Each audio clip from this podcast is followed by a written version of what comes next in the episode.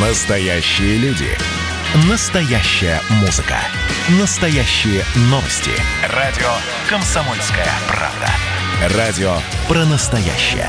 97,2 FM. эм. Культурный код. Тот, кто разгадает его, будет править миром.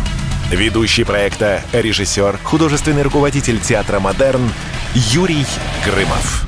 Добрый вечер. Это программа «Культурный код». Прямой эфир «Комсомольская правда». Напоминаю, что каждый вторник и пятницу с 17 до 18.00 вы нас слушаете. Да?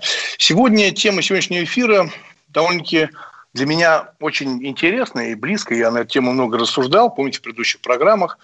Мы говорим сегодня, что Америка как часть культурного кода России. Насколько велика эта часть? Может, она даже доминирует сегодня в культурном жизни России. Да? Смотрите, что про выборы, то, что нам сейчас в новостях сказали, все разложили по полочкам, сколько процентов, какие штаты и так далее. Все наблюдают, СМИ наблюдают, соцсети наблюдают. Да? Об этом мы решили поговорить с человеком, который знает об Америке не понаслышке. Российским, американским журналистом, теле- и радиоведущим Владимиром Владимировичем Постнером. Добрый вечер. Добрый вечер. А, знаете, вот хочу начать с того, что я это сам помню, сам смотрел, бежал к телевизору, когда были те самые знаменитые телемосты СССР, США, которые вывели. А, тогда это было очень необычно. Ну, новаторски как-то, я прям ждал этого. Я ждал этих а, разных интонаций с разных континентов. Да? Вот у меня вопрос. А вот сегодня возможен такой телемост Москвы ну, на телевидении Москвы и Америки. И самое важное, будет ли это интересно нам, россиянам и американцам? Ну, хотел бы вам напомнить, что это, конечно, была не Москва, это был тогда Ленинград, и мы специально стремились к тому, чтобы в этом деле столицы не принимали участие. Ленинград был дважды с советской стороны, а с американской был Сиэтл. Первый телемост, который назывался «Встреча простых граждан», «Встреча в верхах простых граждан», и второе, это женщина с женщинами. В Америке был город Бостон. Мы опять были в Ленинграде.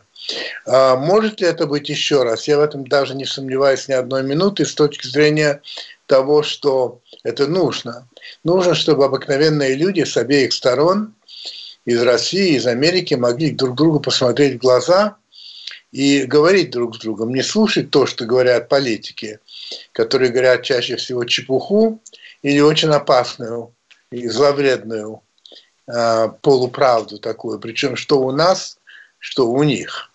Э, надо, чтобы люди сами могли задавать друг другу вопросы, и чтобы отвечал им не журналист, которому платят определенные деньги, чтобы он говорил то, что он говорил, а чтобы просто обыкновенные люди разговаривали. Э, это было бы очень полезно. А готова ли советская сторона тогда была? Да, она была готова. Американская сторона, в Америке, как вы знаете, ведь нет а, государственных СМИ вообще. Ну, если не считать «Голос Америки», который является государственным СМИ, но не имеет права вещать внутри э, Соединенных Штатов, а только зарубежно. Именно потому, что это государственные СМИ. А, но, значит, кое-кто был готов. В частности, а, человек, который потом стал моим близким другом Фил Донахью. А что сегодня? Сегодня, насколько я знаю, российское телевидение, ну, по крайней мере, один канал, ты вручаешь, готов на это. А вот готовы ли американские? Насколько я понимаю, нет.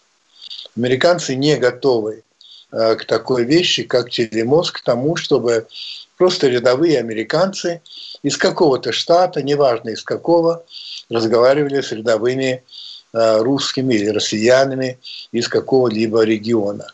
Это очень жаль, к сожалению, это так.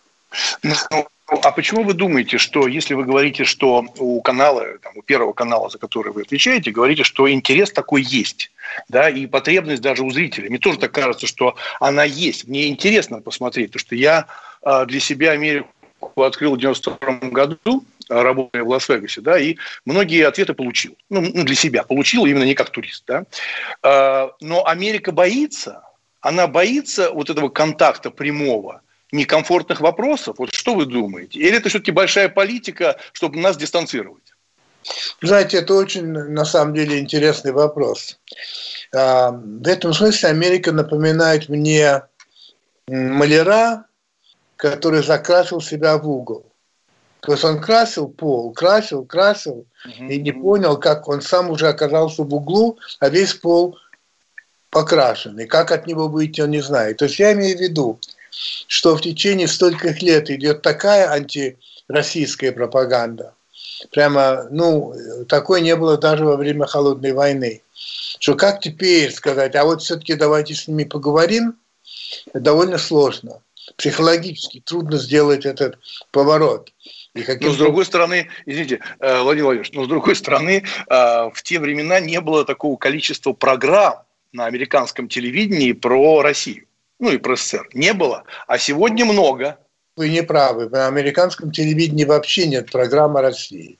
Не, не, я, я, не, я не про документальное. Я не про документальное. Очень часто посвящаются темы программ, а, тех же новостных и аналитических программ, где так или иначе фигурирует Россия. Вот в основном не так и не иначе, а совершенно определенным образом. А именно, что русские все время вмешиваются в наши выборы. Как им не стыдно, это какие-то бандиты, они хотят нарушить нашу демократию, мы не можем этого допустить. Это русские хакеры, эти русские хакеры получают разрешение непосредственно от президента Путина. И вот вокруг этого оно идет, и идет, и идет. Причем это началось в 2016 году, когда проиграла Хиллари Клинтон, хотя все ожидали, что она выиграет. Именно с этого момента, а вот она проиграла, потому что русские сыграли в этом, а, можно сказать, решающую роль. Что смешно, Представить себе, что русская пропаганда может заставить какого-нибудь фермера из Айовы проголосовать так или эдак, это просто, ну, это очень надо дать высокую оценку э, российской пропаганде. Конечно, этого нет. Но эта тема, она все время так или иначе возникает. И только эта тема. Больше о России можно не говорить, можно сказать, что говорят почти ничего, если только, конечно, не возникает э, темы типа Навального. Тут, конечно, только об этом и говорят. Да, ну смотрите, ваша семья переехала в СССР э, в 1952 году. То есть фактически я могу к вам обратиться как к человеку, а, на ваших глазах менялась страна. Да? Вот где этот слом произошел? Да? Понятно, что 52 год, да, совсем недалеко от окончания войны, да, все там развивается. Потом же вот эта холодная война, да, вот где мы сломались? Вы сами почувствовали этот момент? Мы побежали за Америкой, мы, э, как помните такая шутка, что мы прошли через портвейн, а на Кока-Коле сломались, помните, да? Вот вы почувствовали это на своих глазах? Приехав из Америки. Да, я из Америки. почувствовал. Поначалу это, конечно, ничего такого не было. А, я приехал действительно в декабре 1952 года. Сталин умер через два месяца, 5 марта 1953 года. А, ко, ко всеобщему народному горю это было видно, что просто народ а, абсолютно растерялся и не знал, как быть и как и так далее.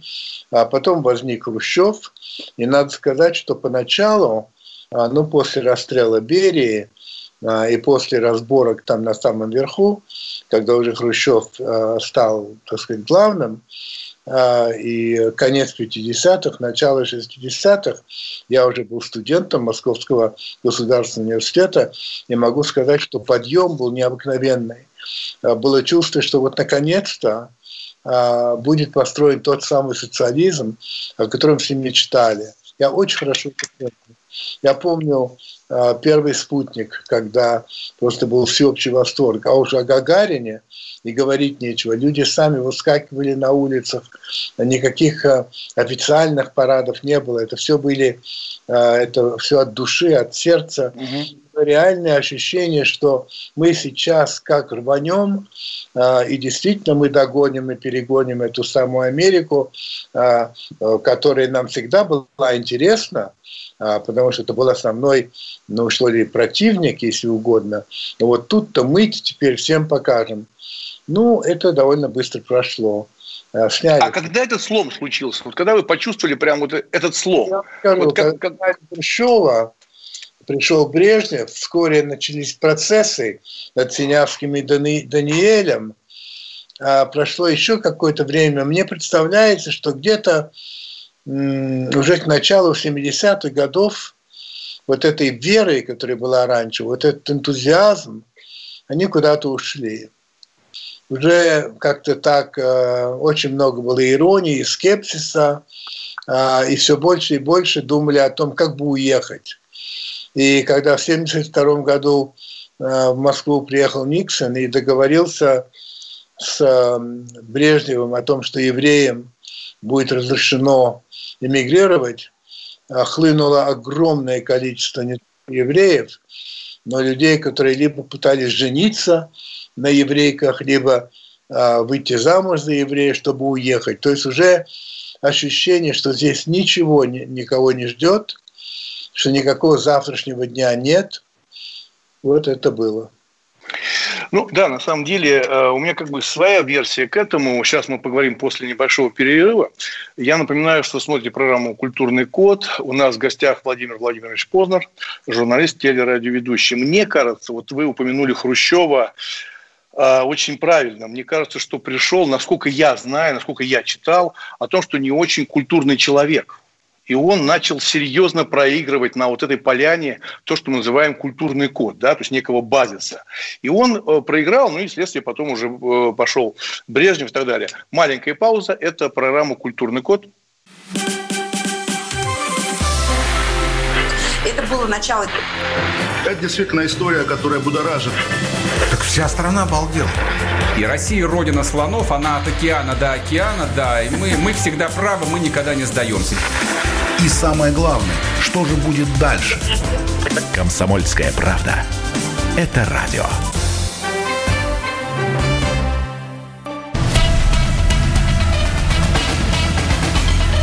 Культурный код. Тот, кто разгадает его, будет править миром. Ведущий проекта, режиссер, художественный руководитель театра «Модерн» Юрий Грымов. Добрый вечер. Это программа «Культурный код». Напоминаю, что мы выходим в прямом эфире каждую вторник и пятницу с 17 до 18 в прямом эфире на радио «Комсомольская правда». Сегодня мы говорим, Америка как часть культурного кода России. Случилось это, не случилось. У нас сегодня в гостях Владимир Владимирович Познер, журналист, телеведущий. И вот мы, уходя на паузу, вспомнили вот про Хрущева, вы перешли на Брежнева. А, вы знаете, в 1943 году ваш отец работал а, в Америке, начальником советского сектора отдела кино при военном департаменте США. В 1942 году а, там был Колотозов. Да, я очень увлекался в свое время Колотозовым и много читал. И то, что мне понравилось в мемуарах Колотозова, было написано следующее, что любой практически американский актер большого уровня мечтал когда-нибудь, прям по-настоящему мечтал когда-нибудь поработать с русским актером. Они боготворили Россию, боготворили актерскую школу, театры и так далее. Смотрите, как все изменилось. Сегодня любой а, российский актер с шестью ушами, там все понятно, да? Они мечтают. Американцы про нас даже не вспоминают. Вот что это такое? Это вот так Сталин охранял эту историю, да, что даже был создан, видите, департамент, который возглавлял э, ваш отец, то есть советского кино, начальником он был. Вот что это такое? Вот мы охраняли свой культурный код, так сказать, культурный слой, а потом все распустили или нет? То, чем занимался мой отец, на самом деле к кино не имел никакого отношения. Он занимался разведкой. А, он работал на советские спецслужбы а, по убеждению, разумеется, и даже без денег. И, а, простите, пожалуйста, сейчас я только скажу, да, сейчас я не могу говорить, у меня интервью, через полчаса позвоню. Но надо вам сказать, что этот отдел, о котором вы говорите, был создан американцами – а не русскими. Американцами, конечно, конечно. Сталин тут совершенно ни при чем. Это американцы интересовались. Ну, слушайте... Нет, нет, нет. Извините, в 1942 году, я извиняюсь, в 1942 году именно Сталин сформировал такую, так сказать, экспедицию в Америку, в частности, в Голливуд, когда открывался второй фронт. Как раз ему нужны были вот эти лидеры мнений, как Колотозов там. А, послушайте, никто в Америке не знал, такой Колотозов, ну, кроме нескольких актеров. 42 год еще до открытия Второго фронта было далеко. 42 фронт, фу, простите, Второй фронт открылся в июне 44 года. а не в 1942-м.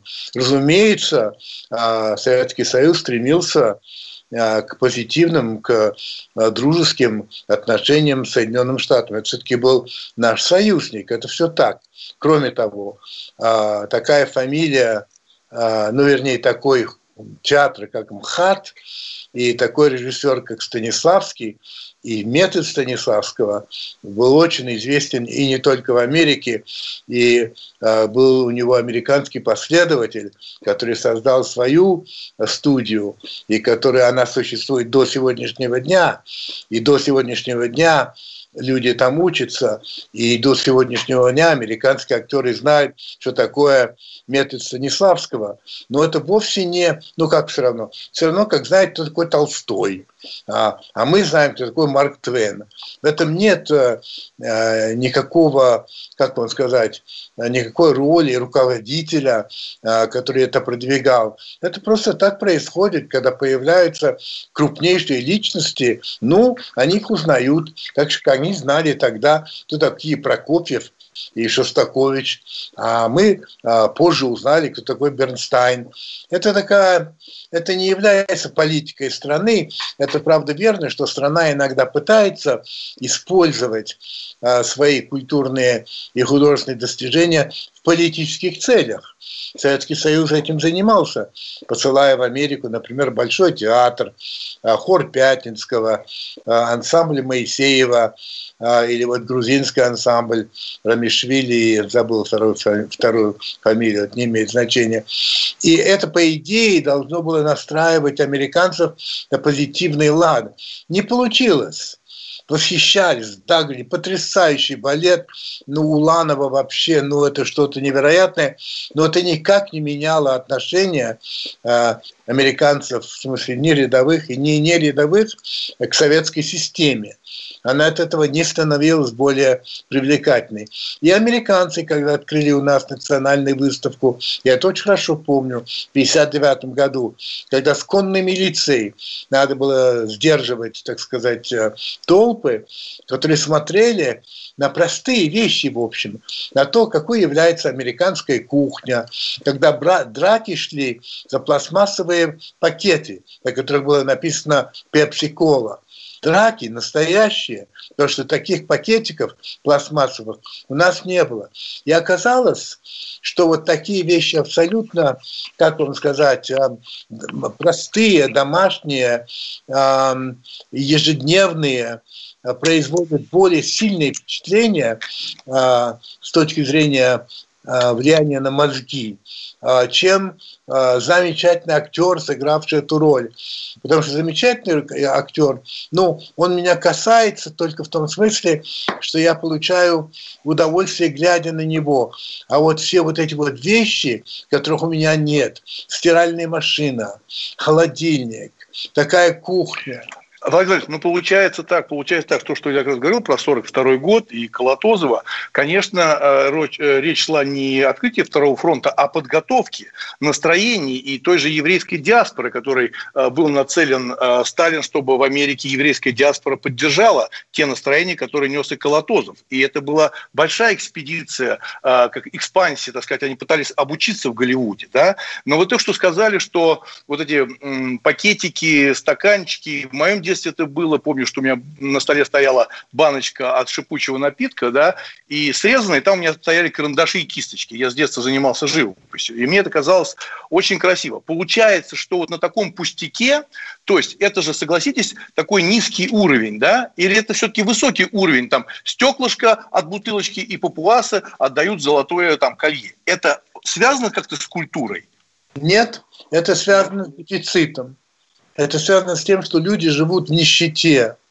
Это связано с тем, что у людей нет вот ничего такого, что просто необходимо э, дома, что нет туалетной бумаги. И поэтому, когда вдруг она появляется, и люди начинают понимать, что это такое, они покупают это рулонами-рулонами, пропускают веревку э, э, и надевают на шею штук по 12, по 16, и готовы стоять в очереди 2, 3, 4 часа, чтобы это все купить.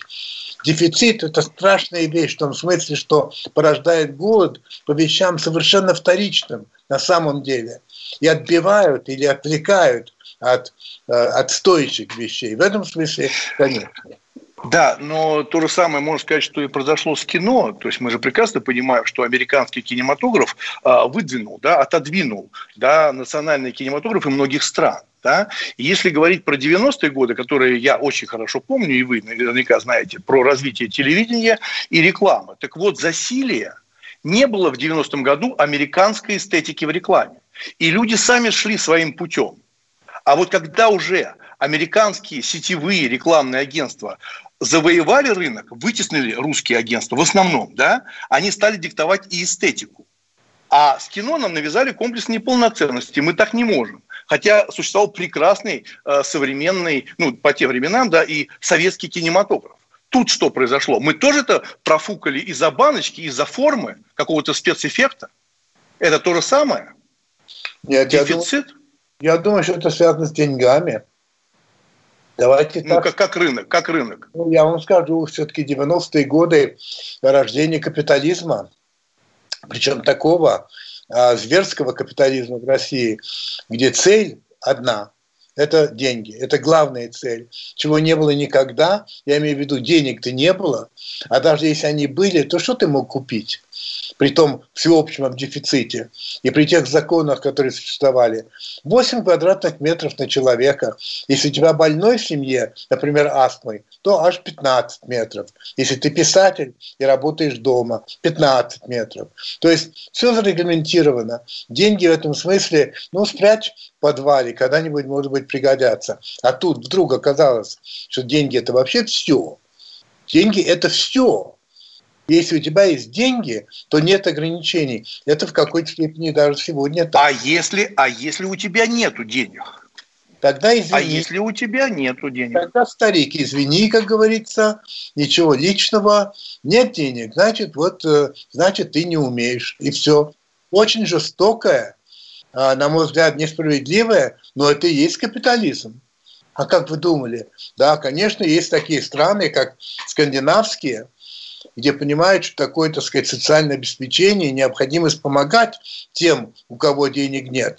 Но это Скандинавия, это связано с другой религией, вернее, с другим видом христианства.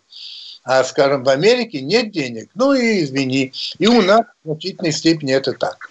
Да, но, к, сожалению, я бы добавил бы к сожалению, что это произошло, и я-то 90-е годы вспоминаю хорошо, но мне было больно смотреть на то, что э, ломалось практически через колено э, многие профессии, и люди просто не понимали вот этих расставлений приоритетов, которые сегодня ими правят. Может, в этом есть э, то самое, что нам навязала Америка деньги любой ценой, а вы уж сами разбирайтесь. Прервемся на небольшую паузу. Это программа «Культурный код». У нас в гостях Владимир Владимирович Познер. Маленькая пауза.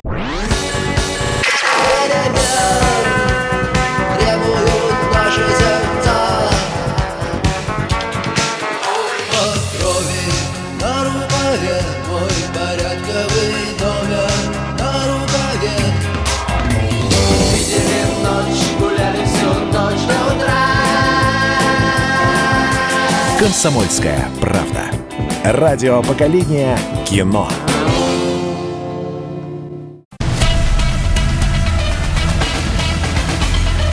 Культурный код. Тот, кто разгадает его, будет править миром. Ведущий проекта, режиссер, художественный руководитель театра «Модерн» Юрий Грымов. Добрый вечер. Это программа «Культурный код». Мы сегодня в прямом эфире говорим о том, что Америка как часть культурного кода России. У нас сегодня в гостях Владимир Владимирович Познер, журналист, телеведущий. Вот, уходя на паузу, Владимир Владимирович, вы сказали, что в 90-е годы пришел культ денег. То есть деньги любой ценой. До этого мы с вами рассуждали, что как это плавно переходило, то, что мы говорим «холодная война», и мы повелись на фантики, сломались на этом шипучем напитке. Да? Можно, можете ли вы сравнить культурный код Америки и России? И в чем он принципиальное отличие? Тогда, ну, до 60-х годов, да, принципиальное отличие. И сегодня, когда у нас так много стало общего. Ну, во-первых, я не считаю, что у нас много стало общего, и считаю, что очень внешняя вещь, а что внутренние, как были не похожи русские американцы, так они и остались непохожими. Это первое. Второе, я не очень понимаю, что такое культурный код. А, просто я не очень могу для себя расшифровать, что это такое. И потом, когда мы говорим русские американцы, а, еще один у меня возникает вопрос, какие русские американцы?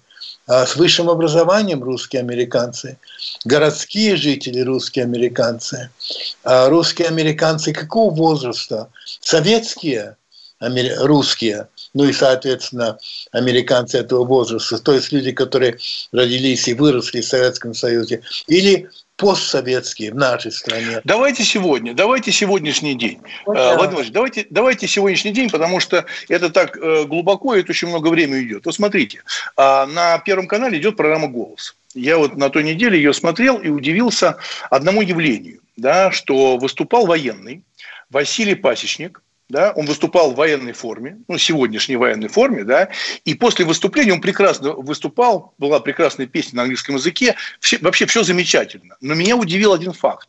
Закончив свою композицию, к нему повернулся артист Баста, и он, этот э, Василий, в военной российской форме, отдал как американский военный, вспомните американские фильмы да, 90-х годов, «Yes, sir». Ему не хватило только сказать фразу «Yes, sir». Он приложил два пальца к брови и вот так дернул. На это же также дернул два пальца э, Баста. Вот как вы считаете, это возможно в Америке, если американский военный отдает честь, как, допустим, условно говоря, военный 1812 года открытой ладонью? Это возможно? Нет, это невозможно. Что произошло?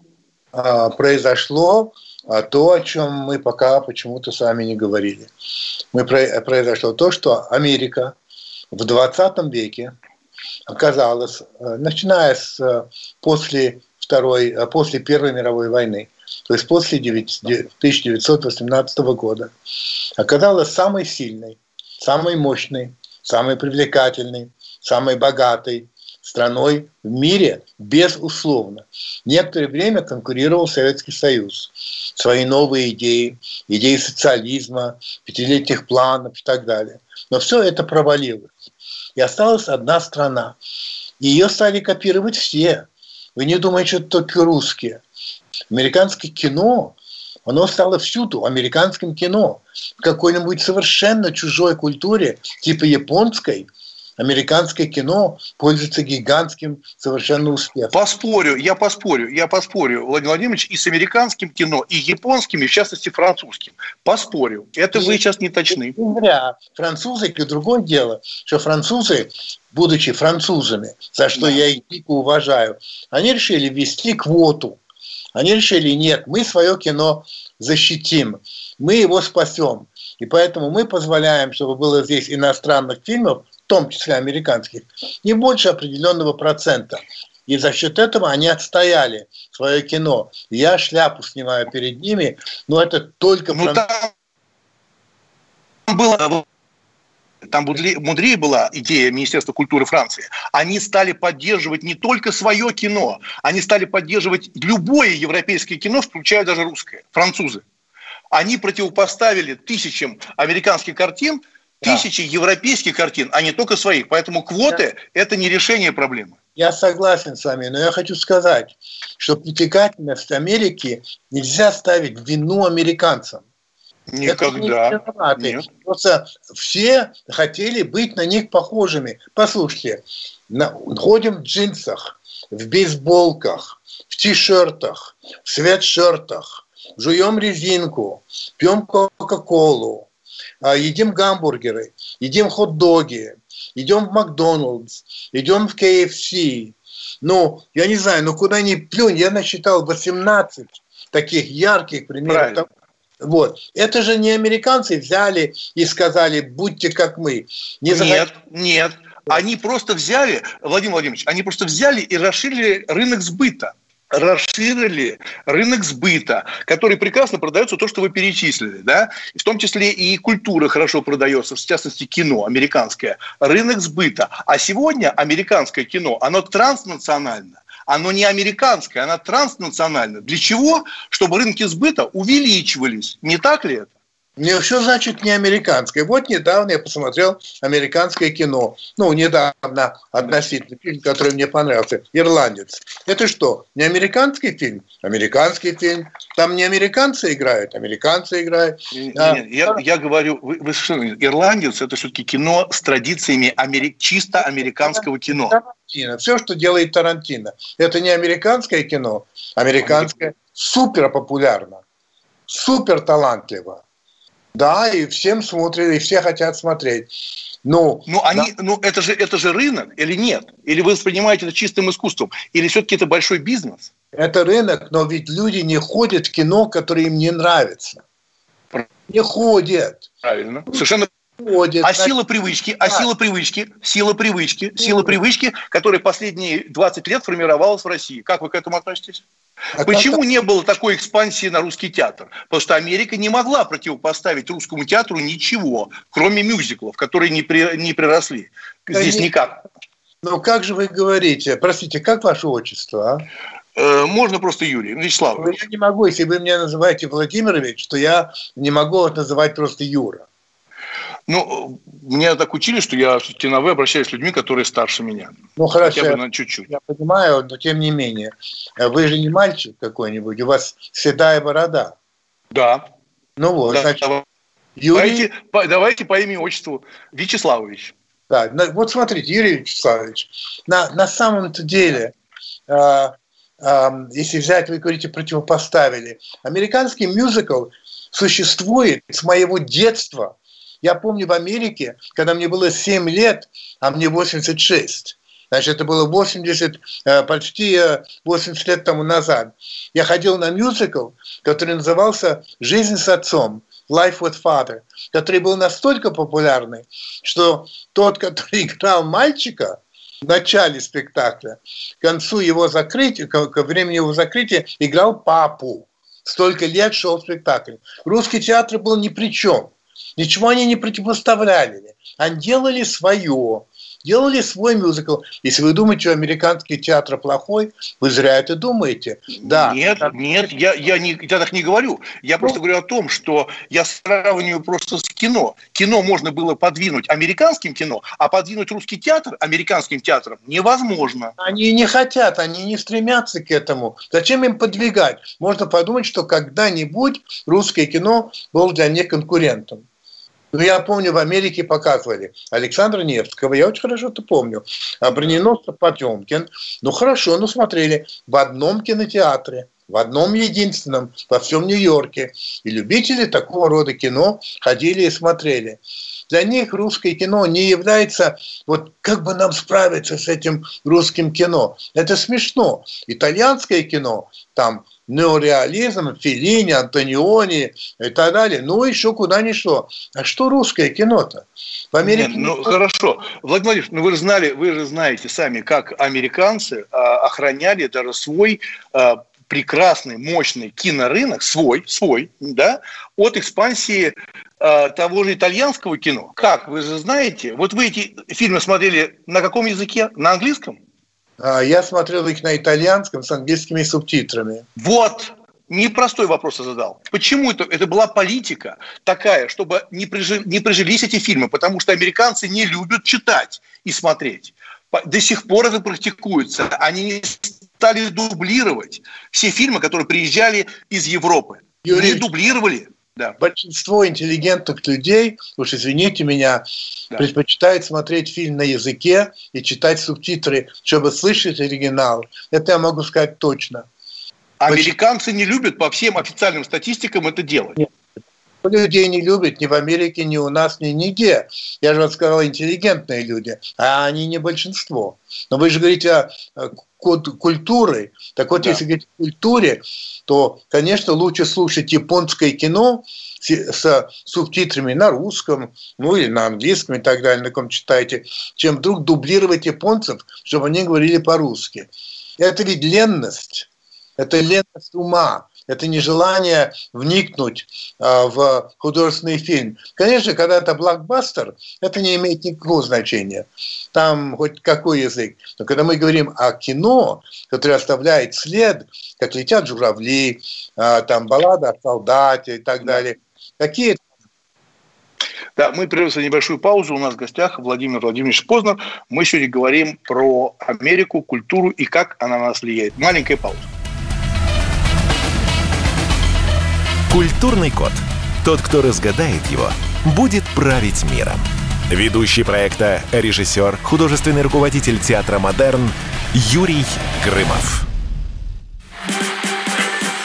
А вот о чем люди хотят поговорить, пусть они вам расскажут, о чем они хотят поговорить. Здравствуйте, товарищи! Страна слушает! Вот я смотрю на историю всегда в ретроспективе. Было, стало. Существует человек, который поставил перед собой цель, да, и сделал то, что сегодня обсуждает весь мир. Комсомольская правда. Это радио.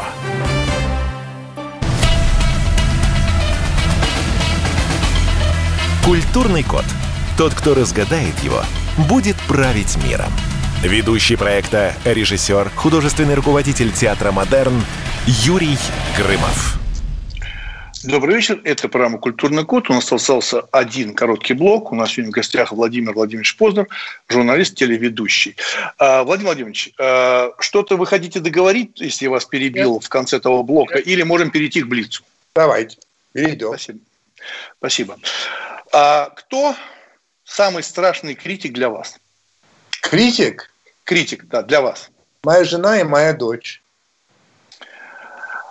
А, второй вопрос. Изменился ли для вас образ журналиста в России 90-х и в России 2020 года? Назовите хотя бы два отличия между журналистом 90-х и, и журналистом 2020-х.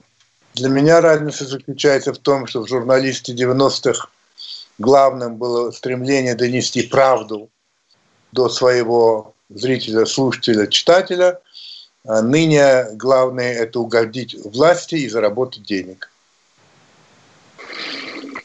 Следующий вопрос. Кто в вашей жизни больше всего повлиял на вас как на журналиста, на профессию, на журналиста?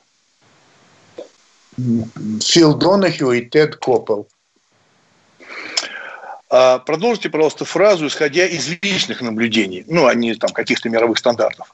Россия занимает первое место в мире в, по-вашему, субъективно, первое место в мире Россия. Ну, очевидная совершенно вещь по пространству. Но понимаю, что нет, вы, наверное, ищете. А, Ваш ответ? Я полагал бы, что как образ, если говорить об остальном мире, как образ негативного. Такой же вопрос. Америка занимает первое место в мире в? Как а, явление отрицательное. Что всегда будет главным камнем преткновения между русскими и американцами? Вот в чем всегда, как вы считаете, будет этот конфликт? Если он будет. Столкновение э, совершенно э, сиюминутного и приземленного с э, романтикой. Ну вот ту романтику, которую мы тогда, получается, исходя из нашего разговора, потеряли, да, вот так потихонечку. Нет, нет, нет? русский человек все равно романтичен. А, все равно как сказал мне один англичанин, очень остроумно, если вам надо будет произвести на свет что-то уникальное, чего нигде нет, закажите русскому. Но если вам надо будет произвести на свет огромное количество каких-то совершенно замечательных, но одинаково качественных вещей, только не к русскому. Ему будет скучно. Следующий вопрос. Что значит для вас чувствовать себя спокойно в своей стране?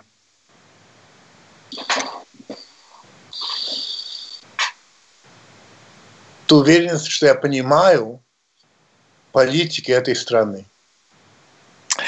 Какое событие современной России вызывает у вас чувство гордости? Ну, организация первенства мира, Кубка мира по футболу. Хорошо. А что вы чаще всего в себе хвалите? В себе? Да. упрямство, упорство. А каков для вас синоним слова «уважение»? Синоним? Да. Авторитет. Ну и такой вопрос. Чего вот вы считаете сегодня является двигателем прогресса в России? Вот что, вот двигатель, вот что это такое? Вот, вот двигатель в России прогресса. Талант народный. Какая черта характера вам мешает? Ваша? Какая? Какая черта характера ваша вам мешает? Тоже упрямство? Нет, самоедство. Ну, самоедство, вот вы про критик сказали, что а, у вас а, главный критик – это жена, да? А у нас недавно был Владимир Бортко, он сказал, что главный критик для него он сам.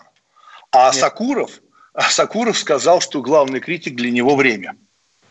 Ну что, все достойно, у каждого свое. Вы понимаете, а, время, он очень прав, Сакуров, но только он, как и все прочие, отдаст в конце концов конце, э, концы, так сказать, Богу, а что время скажет о нем, он уже не будет знать. Да. Следующий вопрос. Кто сегодня враг для нашей страны? Я имею в виду э, не обязательно какое-то государство или какая-то народность. Вот что является враг для нашей страны? Вот врагом. Ну, там это может быть лень, там все что угодно. Вот что враг для России? Безразличие. И сегодня. Безразличие. Равнодушие. А на чем не властно время? Над талантом. Какая она ваша самая главная роль в жизни? Вот вы можете сказать, вот ваша роль в жизни быть кем? Вот самая важная роль для вас. Быть э, любимым моей женой, моими детьми и моими внуками. Но вот я читал в ваших интервью неоднократно, что вы, э, при том, что вы родились во Франции, жили в Америке, потом работали в России и работали э, уже тоже в Америке, но считаете себя французом. Почему? Вот почему вы считаете себя французом? Не могу ничего ответить на это. И могу только ответить потому. Так чувствую, ничего не сделаешь. А, вопрос. За что, по-вашему, всегда стоит бороться? За себя. А, такая есть хорошая поговорка «хорошо там, где нас нет». В какой области мы, русские, могли бы быть, но пока нас там нету? Среди стран, которых, которые называют демократическими. И последний вопрос, учитывая, что на сути выборы в Америке, Байден или Трамп? Вот интересно ваше сегодняшнее мнение, то что завтра, послезавтра мы все узнаем. Ну, мы не узнаем завтра, конечно. Ну, понятно, там будут подсчитывать, это понятно. То есть, как я думаю, кто выиграет? Да. Вы, вы это спрашиваете? Да, да, да, да. Я еще считаю, что небольшое преимущество э, есть у Байдена, но никак, никакой гарантии, что он выиграет, нету. А сегодня это открытый вопрос. Э, спасибо огромное, что приняли участие, Владимир Владимирович. Большое спасибо. У нас в гостях был Владимир Владимирович Познер, журналист, телеведущий. Мы сегодня говорили о том, разные ли мы или не разные с Америкой. Может быть, нас специально считают разными, чтобы мы вместе не были так долго и так влюбленно смотрели друг на друга, нас специально разъединяют. Всего самого наилучшего. Культурный код. Тот, кто разгадает его, будет править миром. Ведущий проекта, режиссер, художественный руководитель театра «Модерн» Юрий Грымов. И давайте мы сейчас э, проведем ну, достаточно объемную беседу про... О нашем будущем, в котором теперь возможно все. Раз и сделали некий прорыв. Сегодня мы хотим поговорить, прорыв ли это, почему так много шума, страна слышала об этом. Есть те, кто смотрят в небо и мечтают о звездах. Комсомольская правда. Это радио.